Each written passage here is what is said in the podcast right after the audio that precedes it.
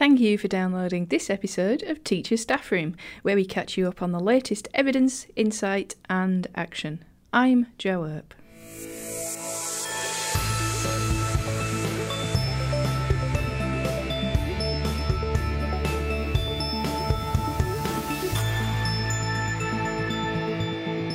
Welcome to the first episode of a new series. Our podcast subscribers have told us that they love the option to listen and learn, of course, during the daily commute, while they're out for a walk, taking a break with a cuppa, and even doing the household chores. Apparently, we make a particularly good soundtrack for cooking and hanging out the washing. So, with that in mind, we've decided to introduce another way for you to catch up with all things teacher.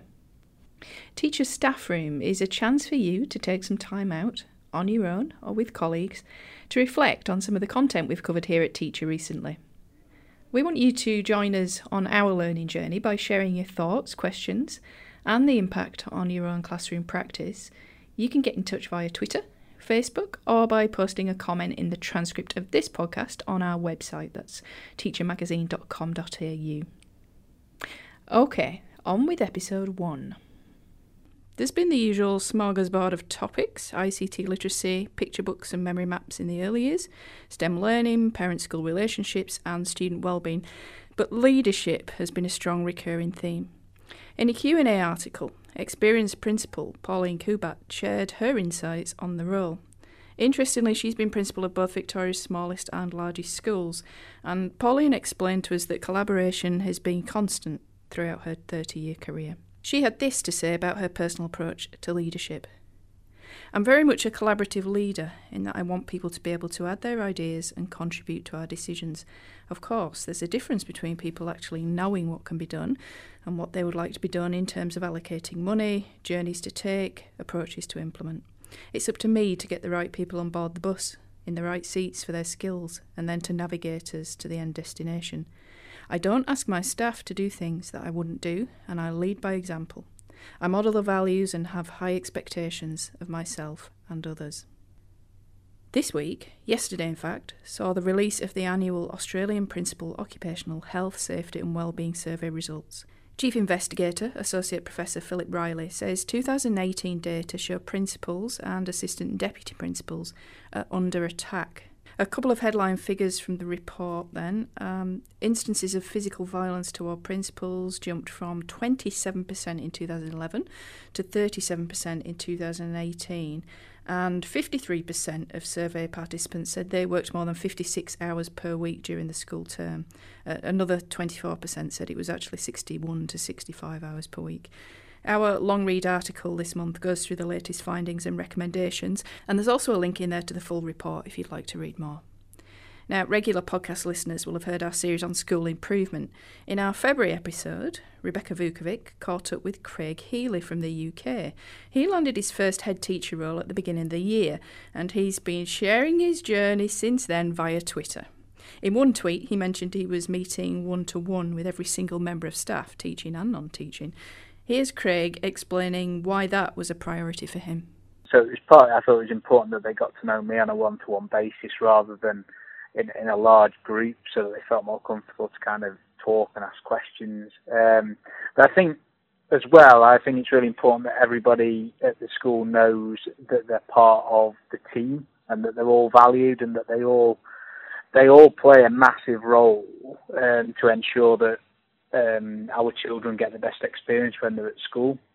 Um, I think as leaders, you know, the school leaders, we make important decisions, we make the big decisions, but everybody else has got to play their part. And if they don't do their job, or if you know they don't feel valued and they don't feel included, then I don't think we're, we're going to give the best deal to our children. And in terms of the one-to-one conversations, I was really keen to get the everybody's unique perspective on what our school does well, where where we might do things differently or better. Um, and and that's that's exactly what they did. New head teacher Craig Healy there. Now, it's well known that effective staff collaboration can help teachers improve their own practices and uh, ultimately, of course, student outcomes. Maningrida College is a P to 12 in northern Arnhem Land in Northern Territory. The 500 k's to Darwin is a long trip if you're looking to access external professional learning in the city. In a short article this month, Principal Daryl Kinane told us how the school's developing a professional learning community. This includes growing their own experts and planning in time for teachers to visit other classes and get involved in peer feedback. Still on the topic of feedback and reflection, learning leader Rachel Williams got in touch with a reader submission about a form of professional learning that she described as akin only to reading the diary I kept as a teenager, both fascinating and excruciating in equal measure. That's being videoed teaching and watching the footage back. Don't worry though, it's not harrowing read. Rachel explains that the diplomacy of her school's teacher consultant and the support of her colleagues made it a very positive experience. Reflecting on the process, she says this in the article. One of the most surprising outcomes of watching myself teach came from the conversations I had with students afterwards. The students laughed when I shared the nausea I felt right before the clip was shown and my horror at those first few shrieky seconds. And afterwards, my students saw me as both a teacher and a learner and know that I have teaching and learning goals that I'm working towards. It's important to me that students understand that I expect their very best effort in the classroom and that I expect no less of myself. That they and I will make mistakes, but we will work together to learn from them. Thanks to Rachel for sharing her own experience with teacher readers. If you want to do the same and submit an article, we've put together a brief guide for contributors. Scroll down to the footer on our website and click on How to Get Involved to access this quick guide. It's also worth having a look at the reader submissions section on our site. That's on the drop down menu under articles. Okay, enough of the housekeeping then, back to the review. Sharing research and data is an important part of what we do here at Teacher. One of the ways we do that is through infographics.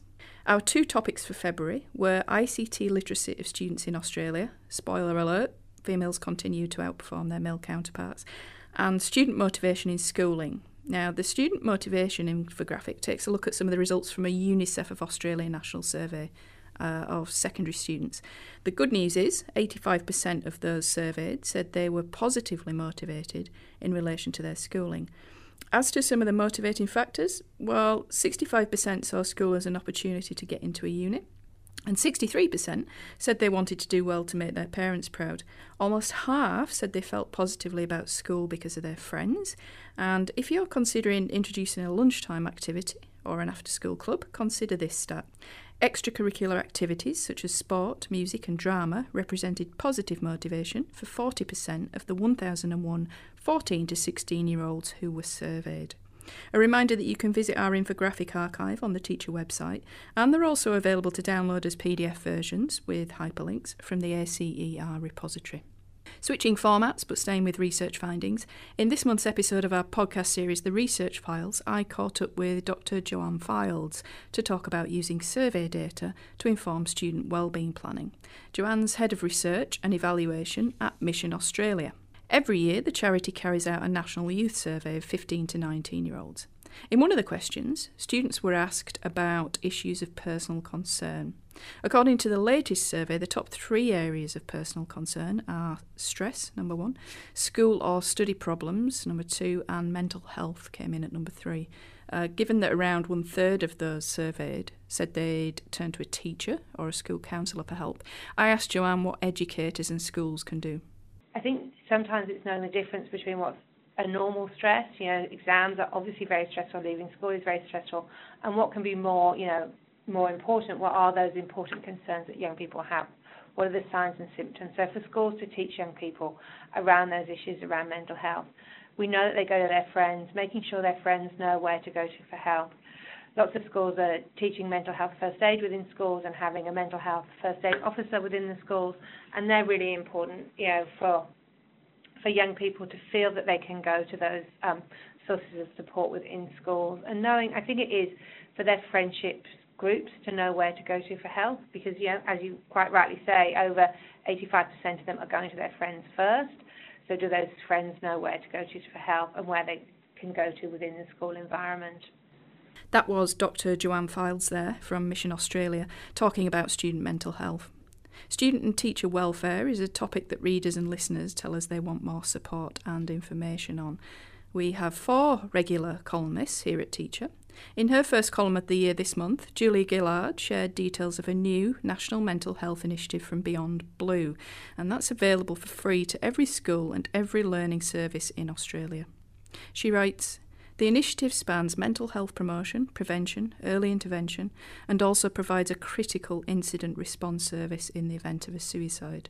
The Be You initiative has been designed for educators at every level, from those training to become a teacher to our most experienced principals, teachers, and early learning staff.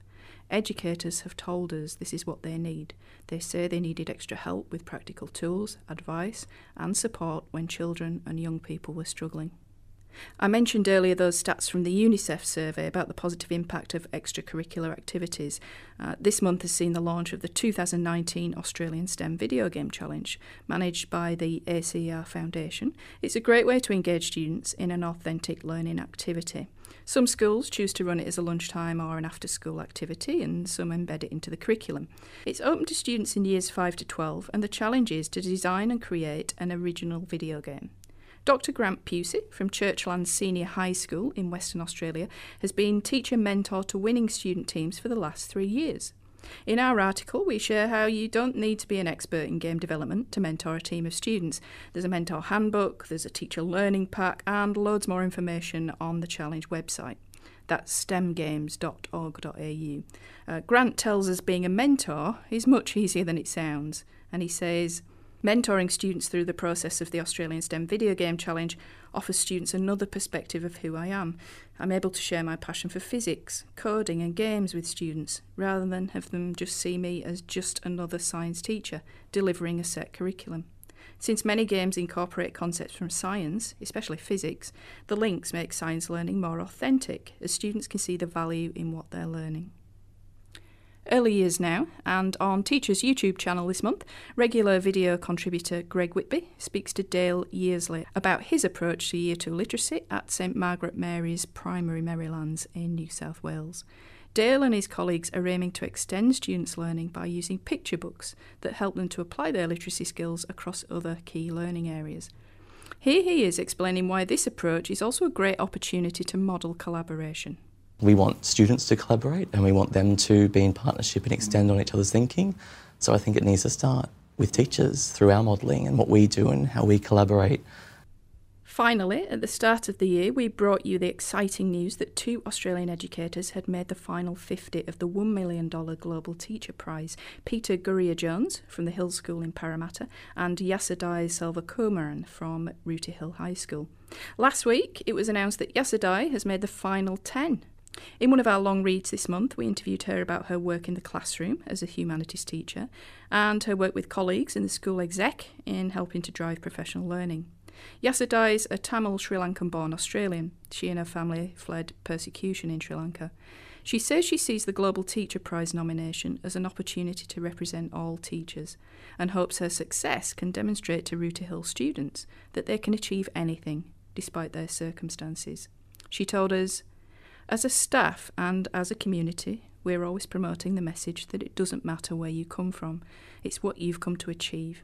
We're a high equity school because we do have such a diverse range of needs, and 30% of our students do experience significant disadvantage in their lives, and being able to work with that range of backgrounds is what makes it really rich as well. Congratulations to Yasodai on making the top 10, and best of luck to her and all the finalists. Before I go, quick heads up for a cracker of a podcast we've got coming up in March. I'll be speaking to Dylan Wiliam about effective questioning techniques in the classroom. Make sure you don't miss it by subscribing to our podcast channels on iTunes and SoundCloud, or if you want to get content delivered straight to your inbox, sign up for our email bulletin. Again, you can find all the links in the transcript for this podcast.